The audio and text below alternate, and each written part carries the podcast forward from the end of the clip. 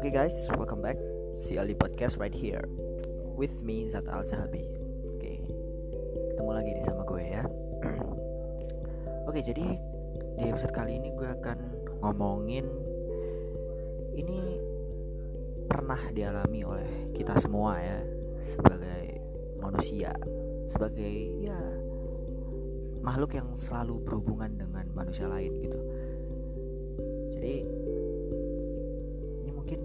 tahu ya ini gue pribadi uh, salah satu hal yang paling nyebelin gitu yang paling menyebalkan itu ketika kita bertemu ya dengan orang yang terlalu mudah menilai gitu. Salah satunya dari fisik atau penampilan. Nah ini ini mungkin jadi keluh kesah setiap orang ya dan ini banyak banget perdebatan tentang ini gitu penilaian dari fisik atau penampilan. Jadi kan banyak ini umum banget kita tahu gitu nasihat tentang jangan menilai dari fisik jangan menilai dari penampilan tuh udah sering banget kita dengerin ya.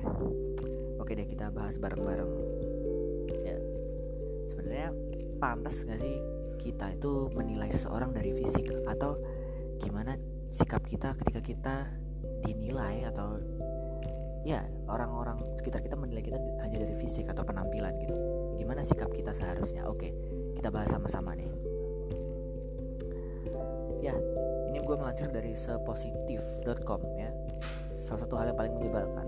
Ya itu tadi mudah menilai bisa dari penampilan atau fisik ya. Dari cerita orang lain mungkin ya dari gosip-gosip atau dari masa lalu bahkan ya yang pertama nih gue akan bahas tentang dari penampilan dulu deh. Nanti mungkin di episode-episode berikutnya gue akan bahas men yang menilai dari masa lalu atau dari perkataan orang gitu ya. Nah uh, jujur ya kalau gue pribadi nih ya ketika ada orang yang menilai orang lain atau menilai diri gue mungkin dari penampilan misalnya gitu yang berantakan atau yang dari fisiknya ya kayak ya entah itu kurus gendut atau segala macam gitu ya atau wajah segala macam. Gue agak kesel ya agak kesel dan tersinggung justru. Baik itu orang lain maupun diri gue. Ketika gue ngeliat orang lain dinilai dari fisik gue agak tersinggung. Ya it, itu bukan sikap anti kritik atau sombong ya karena ya kita tahu lah namanya kritik itu bisa membangun diri kita supaya lebih baik gitu kan untuk memperbaiki kesalahan juga. Tapi yang di sini tuh bukan lebih ke kritik justru ya lebih ke judgement atau ya penilaian tadi dari fisik ya. Ini konteksnya kita masih bahas tentang fisik dulu ya fisik atau penampilan. Ya jadi ini kalau di dari positif.com nih ya hmm, kadang mereka yang terlalu mudah menilai diri kita itu justru mereka yang nggak terlalu mengenal kita gitu ya. Jadi yang jarang ketemu yang ketemu cuman ya setahun sekali gitu ya jarang ketemu. Jadi kebetulan pas ketemu dia ngelihat yang buruk dari kita baru dia menilai atau membuat judgement ya kan? Atau bahkan ya, ya netizen netizen itu ya kan suka menilai para artis para public figure hanya dari postingan postingannya aja. Padahal mereka juga nggak tahu kehidupan mereka sehari-hari apa yang mereka lalui gitu kan? Mereka nggak tahu tapi mereka asal menilai asal menjudge asal menghujat ya kan? Ya itu sebenarnya hampir-hampir sama ya. Jadi kadang justru mereka yang nggak terlalu kenal gitu. itu gampang banget nilai ya. aneh ya situ ya. Orang yang kenal justru penilaiannya beda gitu sama mereka yang nggak terlalu kenal. Oke hmm, jadi ini kalau menurut positif.com nih kayak udah jadi tradisi ya kebanyakan di masyarakat kita itu kebiasaannya adalah yang pertama kali dinilai yang dilihat ya pasti fisik ya sih. Normalnya yang dilihat pasti fisik kan. Kalau kita ketemu orang lain pasti yang dilihat ya yang luarnya kita nggak tahu sikap dia attitude dia gitu. Tapi yang fatal adalah ketika kita ngelihat baru ngeliat fisik doang baru pertama kali ketemu atau pertama kali ngeliat orang nih langsung menyimpulkan oh ini orang pasti kayak gini nih. Nah itu yang fatal tuh ya. Gitu. Jadi ya, apa pun tadi ketemu orang baru atau ya orang yang jarang ketemu gitu ya masa lalunya. Hmm, ya ini untuk kita ya atau ya kita semua kalau terkadang kita gampang banget mendeskripsikan seseorang gitu ya gampang banget menilai orang lain hanya dari penampilan gitu ya ya kita harus ketahui bahwasanya apa yang kita lihat di kedua mata kita itu hanya sebagian kecil gitu dari yang sebenarnya terjadi ya. Ya logikanya gini aja ya. Uh, kita ngelihat orang atau misalnya teman kita gitu ya di apa pun di sekolah di kampus atau di kantor ya.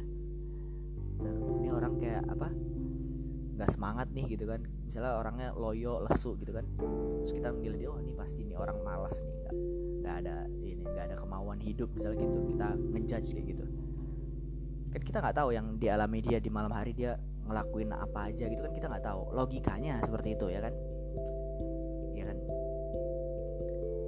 jadi Jackie Chan Jackie Chan tuh dalam satu seminarnya dia pernah bilang gini if if you judging people by your eyes you will be easy to fool gitu.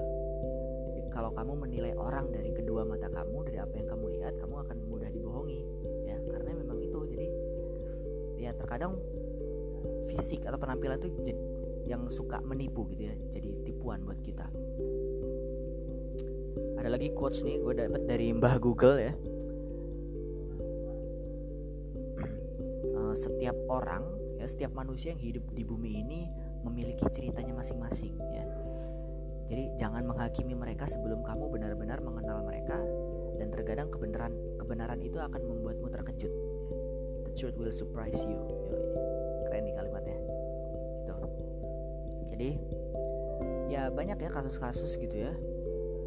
Karena hmm, hati-hati nih pesan gue sih hati-hati ya.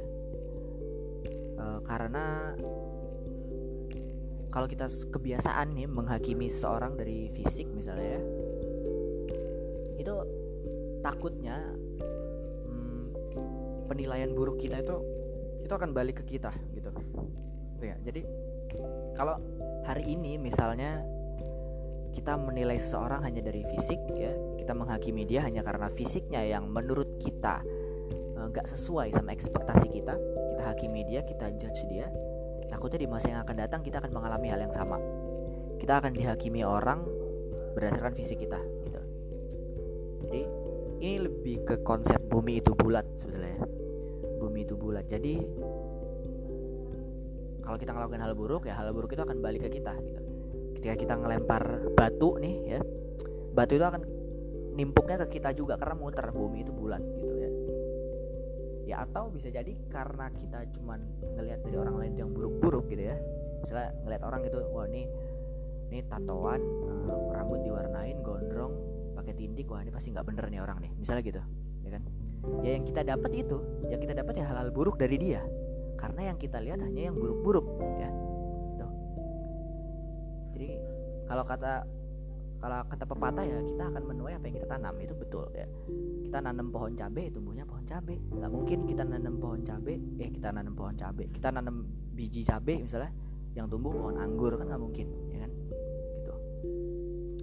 Ya pesan gue ini tambahan dari gue ya. Kalau sebelum kita menilai orang lain atau dari fisik gitu ya ya mungkin ini beda sama waspada ya. Mungkin ketika kita di tempat umum ngelihat orang yang tampangnya menurut kita kayak bahaya gitu tampangnya kayak preman ya kita harus waspada. Cuman ini beda sih konteksnya. Kalau jangan menilai aja gitu.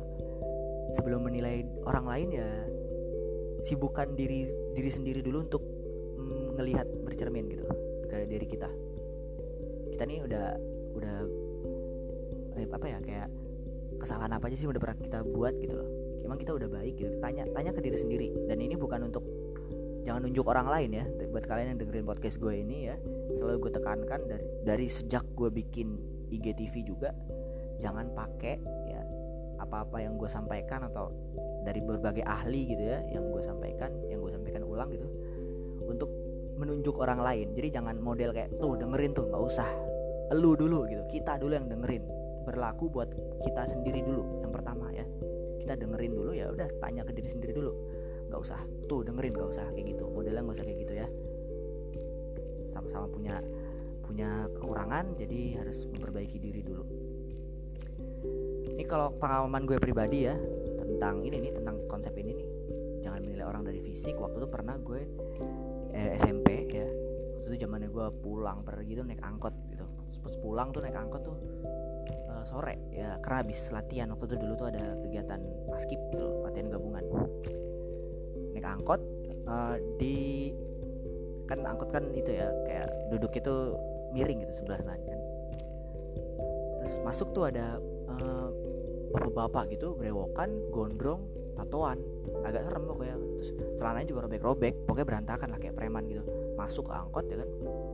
Masuk duduk di uh, seberang gua gitu dan kebetulan di bangku seberang gue itu ada ibu-ibu ya. Terus ibu-ibu itu pas ngeliat bapak-bapak itu langsung kayak uh, risih gitu langsung kayak ngejauh langsung kayak geser gitu. Karena emang tampangnya serem cuy. Gue juga awalnya sempet takut gitu sempet ya sempet waspada sih ini. Langsung kayak gue langsung ya, apa di tangan gue itu langsung gue masukin kantong jaket. Waktu itu gue pakai jaket ya langsung gue kepel aja gitu. Kalau misalnya orang macam-macam udah gue tonjok aja gitu. Udah udah sempet gitu udah mikir ke situ lama waktu itu rumah gue lumayan jauh dari sekolah sih. Lama gitu terus si ibu-ibu itu turun kan. Jadi waktu itu diangkat kalau nggak salah cuma ada tiga orang ya. Gua bapak-bapak yang serem itu sama ada mas-mas di pojok gitu. Tapi beda barisan dia agak jauh dari bapak-bapak itu.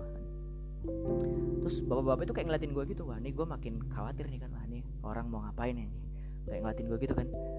Terus beberapa nggak beberapa lama dia pindah ke sebelah gue. Pindah ke sebelah gue kayak gitu. Gue kayak wah ini gue udah siap-siap nih tangan gue udah makin kenceng tuh ngepelnya tuh gue dia macam-macam gue refleks gue teplok aja mukanya gitu kan. Kayak gitu. Diam terus bapak-bapak itu akhirnya uh, nanya gue dengan lembut dengan nada yang lemah lembut gitu. Dek sekolah di mana dek? Gitu. Oh di situ pak di daerah Asem gitu kan. Oh baru pulang gitu. Tapi or orangnya ramah banget ternyata. Baru pulang iya baru pulang nggak bisa ada kegiatan. Hmm, gitu. Pulangnya siang ya pulangnya siang tadi saya ada kegiatan gitu. Pulangnya ke mana? Ke situ pak ke uh, Takapuri gitu kalau dari situ. Akhirnya saya sempat ngobrol-ngobrol terus gue tanya lagi bapak bapak dari mana? Gitu. Saya habis nengokin anak saya tuh itu di daerah apa? Gloria gitu dekat pasar gitu. Perumahan Gloria. Oh pulang juga iya mau pulang. Pulangnya ke mana pak? Gitu. Uh, itu gue lupa di daerah mana itu agak jauh pokoknya ya. Akhirnya ngobrol tuh meskipun gue kan bukan tipe orang yang itu ya kayak kalau ke orang baru tuh susah gitu buat asik. Akhirnya lebih banyak bapak itu yang nanya gitu. Apa? Bapak itu akhirnya bilang gini dan ini yang kayak bener-bener menyadarkan gue gitu. Udah apa kamu jangan takut sama saya gitu. Saya mah orang jahat gitu. Orang-orang banyak yang kayak gitu ke saya gitu gue gue kayak minta maaf gitu iya pak maaf pak habis. Mohon maaf nih pak soalnya penampilan bapak kayak itu mohon maaf sih pak. Tadi saya juga sempat curiga ke bapak gitu. Iya nggak apa-apa ya gitu. Karena emang apa terus bapak bapak itu akhirnya curhat gitu. Saya emang dulunya pernah apa terjebak di dunia hitam gitu. Istilah istilah dia pernah dulu jadi preman gitu pernah bunuh orang tapi sekarang dia udah udah enggak gitu.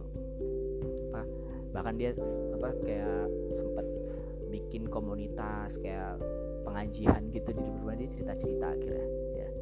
Terus akhirnya dia minta maaf lagi dia, mohon maaf ya deh kalau saya bikin adik takut tadi. Iya nggak apa-apa sih juga minta maaf gitu. Apa yaudah pak saya duluan dulu turun gitu. Akhirnya gue turun duluan kan yaudah hati-hati ya gitu. Iya akhirnya pas gue turun dari angkot gue liat ya uang gue gitu gue liat duit gue nggak ada yang hilang gitu. Kan ya takutnya gitu ya kan dia nipu gitu kan. Dia nyuri gitu kan. Nggak sama sekali justru justru orangnya baik gitu ya. Ya itu guys ya itu itu pengalaman pribadi gue. Dan kalian pasti yang dengerin ini pasti punya pengalaman yang yang jauh lebih wow dari gue gue yakin ya. Untuk tidak menilai seseorang dari fisik gitu. Itu salah satunya. Jadi ya kita nggak pernah tahu intinya gitu ya. Ya kalau waspada sih pasti ya. Jadi jangan dibentur-benturin. Jadi jangan kebiasaan suka membentur-benturkan gitu kan Loh, ntar kalau kita diapa-apain gimana ya? Itu kan waspada bukan menjudge atau menghakimi ya kan? Waspada pasti. Sama siapa pun harus waspada. Ya. Gue ingat tuh waktu tuh di salah satu kajian filsafatnya Pak Faiz Pak Dr. Farudin Faiz waktu kan beliau sering mengutip kalimat-kalimat dari para filsuf gitu. Terus tuh dia mengutip dari kata-katanya Jalaluddin Rumi ya. Buat teman-teman yang suka filsafat atau suka sastra Timur Tengah pasti tahu Jalaluddin Rumi gitu ya. Jadi Rumi itu pernah bilang seandainya fisik atau penampilan seseorang itu menjadi penentu kualitas kualitas diri seseorang maka Muhammad dan Abu Jahal itu sama itu katanya Jalaluddin Rumi. Ya jadi Muhammad nabi manusia paling mulia sama Abu Jahal tokoh kafir Quraisy yang paling kejam gitu ya paling brengsek lah pokoknya. Ya sama kalau dinilai dari fisik sama. Sama-sama orang Arab sama-sama berjenggot sama-sama pakai jubah sama-sama ngomong Arab ya. Sama-sama pakai apa tutup kepala orang Jawa bilang udang-udang gitu ya. Sama-sama bukan sama fisiknya sama gitu ya. Yang membedakan mereka berdua apa? Yang membuat yang satu sangat dicintai yang satu sangat dibenci. Ya ahlaknya ya kan attitude-nya gitu. Nabi Muhammad santun penyayang gitu sabar. Sedangkan Abu Jahal kejam keras gitu ya. Pendengki segala macam ya itu ya kalau mau dilihat dari fisik ya silahkan gitu. Samain tuh Abu Jahal Muhammad. Padahal mereka beda jauh gitu ya. Ya itu tadi. Menarik ya pembahasan kita kali ini gitu sempat juga uh, gue berdiskusi sama teman-teman gue gitu tentang kayak ya masalah fisik atau penampilan gitu ya dan mereka punya asumsi masing-masing gitu. Ya kalau apalagi zaman sekarang sih zamannya sosial media gitu ya ada bahkan salah satu konten kreator gitu ya yang ya banyak banget lah fitnah tentang dia gitu fitnah yang dia dia tanggung gitu dari orang lain. Nah, karena macam-macam. Alasannya mulai dari dia itu awalnya dia di diketahui dia sempat tidak percaya dengan adanya Tuhan gitu ya. Dia sempat tidak memilih agama apa pun gitu. Kayak masih ragu akan adanya Tuhan akan ada surga neraka surga dan neraka itu dia masih ragu gitu ya. Kemudian banyak orang yang menghakimi dia dan selain itu juga karena fisik dia juga. Karena dia bertato bertindik ya gitu jadi banyak orang yang menghakimi dia. Jadi yang dilihat ya yang buruk-buruk dari dia. Kenapa orang banyak yang menghakimi banyak yang nggak suka? Karena yang dilihat yang jelek-jelek. Orang-orang nggak tahu bahwasanya dia pernah men-take down channel YouTube-nya dan AdSense-nya atau uang yang didapatkan dari YouTube itu disumbangkan untuk panti asuhan. Orang-orang nggak tahu ya. Orang cuma lihat dia tatoan dia nggak percaya Tuhan dia tindikan. Ya anak gak bener. Orang cuma lihat itu doang gitu ya. Nggak mau menelisik lebih jauh gitu ya di melalui berbagai sumber gitu nggak mau gitu. Melalui kesaksian kesaksian orang-orang yang kenal deket sama dia gitu nggak mau. Mereka cuma nilai dari bener-bener dari postingan sosial medianya benar-benar dari fisiknya benar-benar dari ideologinya dia bahwasanya dia nggak percaya sama Tuhan. Itu doang yang dinilai sebetulnya ya. Luar biasa ya. Ya uh, ini kembali lagi kalau ke hakikat ya kita manusia itu sebenarnya uh, bukan tujuan tujuannya diciptakan itu sama Tuhan tuh bukan untuk begitu sebetulnya ya. Kita diciptakan itu untuk saling melengkapi gitu ya saling buat bahagia. Kita diciptakan kayak gitu bukan untuk saling menjatuhkan satu sama lain atau ya menilai tadi menilai baik buruk seseorang apalagi hanya dari fisik. Ya. ini pembahasan kita masih dari fisik nih ya. ntar kapan-kapan yang menilai dari masa lalu dari dari kata orang boleh kita bahas ya. Gitu guys ya. Ini pembelajaran juga yang berarti banget nih buat gue ya pertama ketika dengan gue bikin podcast ini gue jadi kayak inget lagi kejadian itu waktu gue SMP itu udah udah sekitar tiga mau ke empat tahun yang lalu gitu. Udah lama sebenarnya tapi kejadian itu masih gue inget sampai sekarang ya. Luar biasa. Bahkan ada juga tuh oh, ya nggak tahu sih teman-teman kalau di IG itu banyak ya berita apa akun-akun berita akun-akun berita yang menarik beritanya berita-berita berkualitas ya ada seorang uh, jurnalis ya dia tuh ya bertato ya. Cewek perempuan bertato dan dia waktu itu lagi meliput kehidupan rakyat miskin di Afrika di negara apa itu? Uh, entah Ghana atau Kongo gitu ya negara-negara terbelakang. Di kampung perkampungannya itu ada seorang anak masih bayi ya masih bayi dan dia itu kayak kurang gizi gitu guys. Boleh kalian cari siapa tuh kisahnya ya? Nggak tahu ntar gue cari lagi. Gue juga lupa namanya dia itu. Ada anak bayi masih masih kecil banget masih umur 2 atau tiga tahun dan dia kekurangan gizi gitu. Jadi kayak badan itu benar-benar kurus gitu kasihan. Dan yang bikin lebih yang bikin lebih miris lagi itu adalah warga atau penduduk desa itu mengira bahwa saya uh, anak bayi itu penyihir jelmaan penyihir gitu. Nggak tahu nih apa gitu yang membuat mereka. Gue juga nggak mau langsung menghakimi penduduk desa karena mereka juga mungkin masih terbelakang juga ya. Mereka juga belum kayak kita teknologinya gitu ya.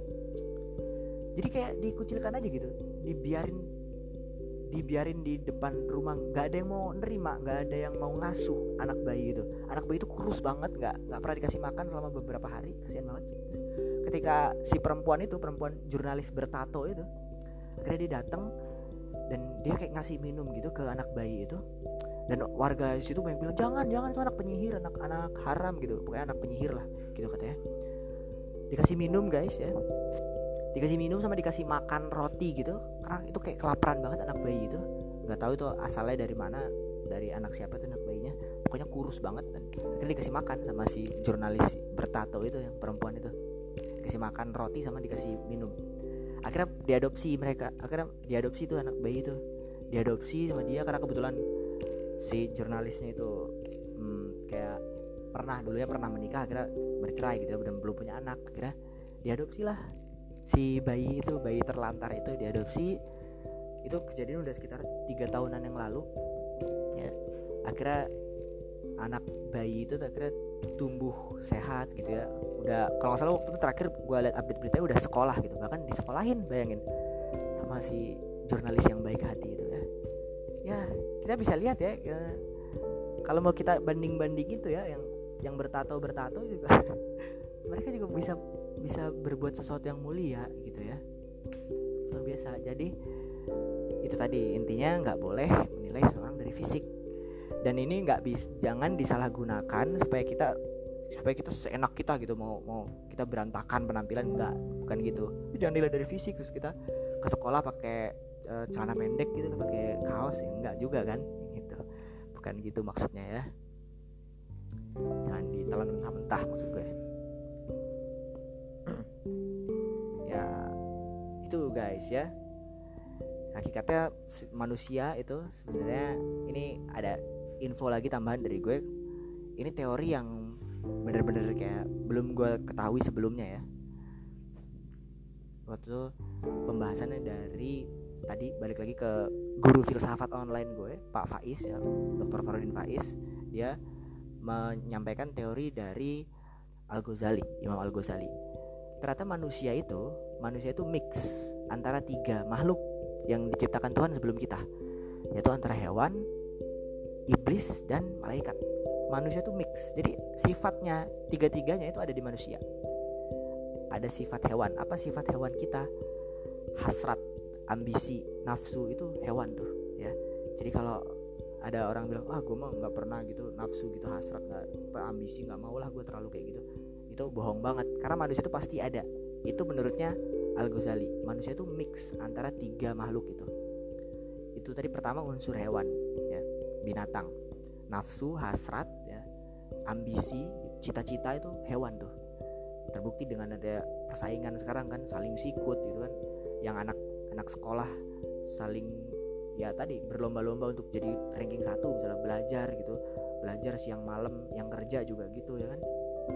Yang berkarya mungkin yang kayak gue yang bikin konten ya rela gitu. Misalnya uh, nyuri-nyuri waktu gitu ya. Ini ini curhat sih deh antara kuliah tuh nyuri-nyuri waktu padahal lagi kelas tapi nyempetin bikin konten ngetik sok-sok merhatiin tapi bikin konten misalnya gitu. Itu hewan itu itu sifat hewan sebenarnya. Nafsu atau hasrat ambisi itu hewan. Nah yang kedua itu setan. Ada ada sifat setan dalam diri kita. Apa coba? Cerdas gitu. Yang kita bisa pelajari dari setan atau iblis ya itu kecerdasannya. Kemampuan meyakinkan meyakinkan Adam waktu itu ketika di surga untuk makan buah kuldi. Itu pinter banget tuh ya kan? Pinter banget ngomongnya ya kan? Udah nggak apa-apa sikat aja gitu kan? Aida enak tuh pasti kan? Jadi yang kita harus pelajari dari iblis adalah kecerdasannya dalam meyakinkan seorang mempersuasi gitu ya mem mempengaruhi orang gitu. Itu ada di diri kita ya kan sih? Ngeyakinin kita supaya supaya gagasan kita tuh diterima gitu kan? Supaya visi kita gitu misalnya uh, dalam satu komunitas atau organisasi saya punya visi seperti ini seperti ini. Yang tujuannya adalah kayak gini kayak gini. Nah itu itu sebenarnya sifatnya iblis sebenarnya ya. Dan nggak buruk nggak buruk ya. Iblis itu ada baiknya juga. Jadi salah besar ketika kita menghakimi iblis iblis itu semuanya buruk. Enggak setiap ciptaan Tuhan pasti ada baiknya ya. Nggak mungkin. Buruk semua itu nggak mungkin. Termasuk iblis ya. terus yang terakhir malaikat ya. Jadi manusia itu katanya Al Ghazali manusia setiap kita itu punya potensi untuk berbuat baik berbuat sesuatu yang mulia ya.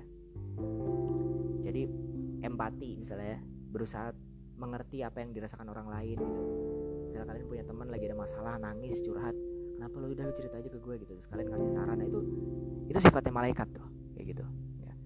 Terus kayak ya misal sekedar sederhana kayak hmm, masukin uang ke kotak amal gitu infak itu juga malaikat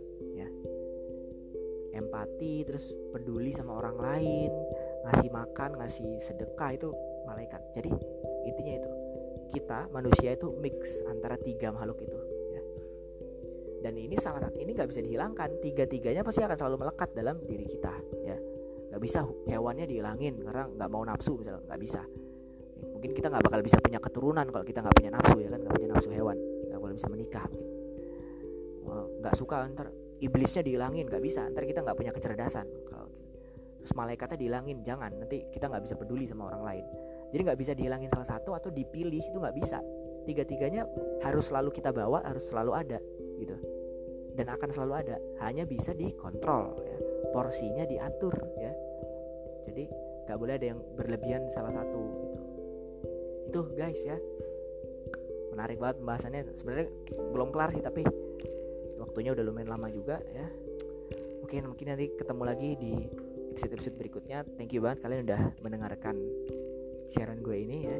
Nanti kita bahas lagi ya tentang penilaian atau judgement thank you guys. Sampai ketemu lagi. Bye